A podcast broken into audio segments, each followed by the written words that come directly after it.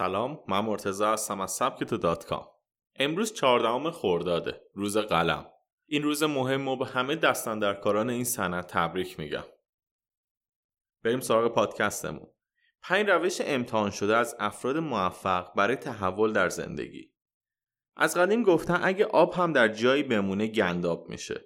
تحول در زندگی نیاز همه ما برای پیشرفت و رسیدن به قله های موفقیت شخصی مونه اگه یک روند ثابت در زندگی طی کنیم مطمئن باشیم دچار همان مشکل آب راکت خواهیم شد. حس خوشبختی و رضایت از زندگی برای هر کسی با معیارهای شخصی خودش تعریف میشه. با خودتان خلوت کنید و فکر کنید معیارهای شما چیه. در ادامه می‌خوایم با پنج روشی که افراد موفق برای تحول در زندگی از اون استفاده کردن بپردازیم. یک اگر برای زندگی هدفی ندارید پس اون رو بیابید. همه ما در دوران تحصیل یک هدف بیشتر دنبال نمی کنیم. فارغ تحصیلی از دانشگاه. اما وقتی مدرک خودمون رو می‌گیریم تازه یادمون میفته از این به بعد چی؟ هدف من برای زندگی چیه؟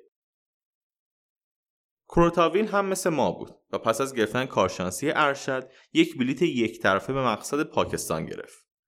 می‌پرسین چرا؟ خودش هم نمی‌دونست. فقط به دنبال هدف به اونجا کشیده شد.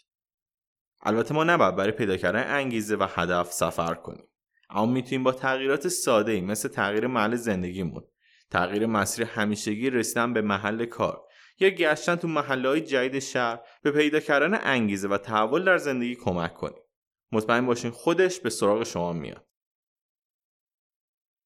دو به سرنخها توجه کنید بیاندیشین چه چیزهایی در شما انگیزه ایجاد می‌کنه. شاید نگهداری از یک گربه در خانه که کمک به کودکان کار حال شما رو دیگرگون کنه.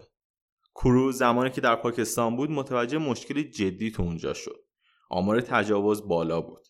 این موضوع انگیزه مهمی برای او ایجاد کرد که باید جلوی این مشکل رو بگیره.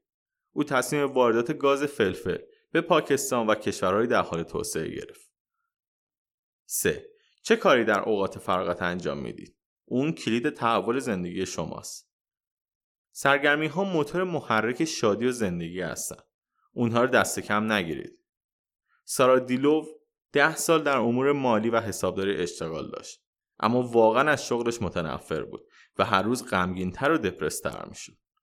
این حس عدم رضایت از کارش موجب شد اصرا که به خونه برمیگشت به حرکات یوگا و میتیشن بپردازه.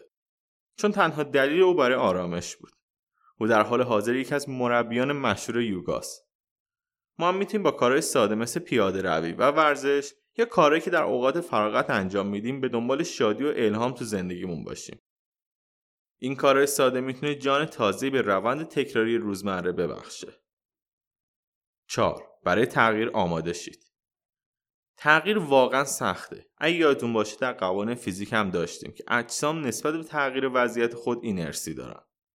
اما باید به تغییر در زندگی به عنوان یک سبک زندگی بنگریم. اسکایلر بوچارد زمانی که وارد دانشگاه شد فکر می‌کرد که یک خبرنگار عالی در زمین اجتماعی میشه و برای رسیدن به اون کلی تلاش کرد. اما به مرور متوجه شد که انگار یک چیز مشکل داره و از این کار لذت نمی‌بره. او از قدیم به آشپزی علاقه داشت و شبکه های اجتماعیش پر از عکسهای غذاهاش و صحبت درباره اونها بود. بنابراین تصمیم گرفت که به دنبال اون بره و لذت واقعی رو از کارش بچشه. اسکایلر امروز یکی از معروفترین نویسندگان آشپزیه.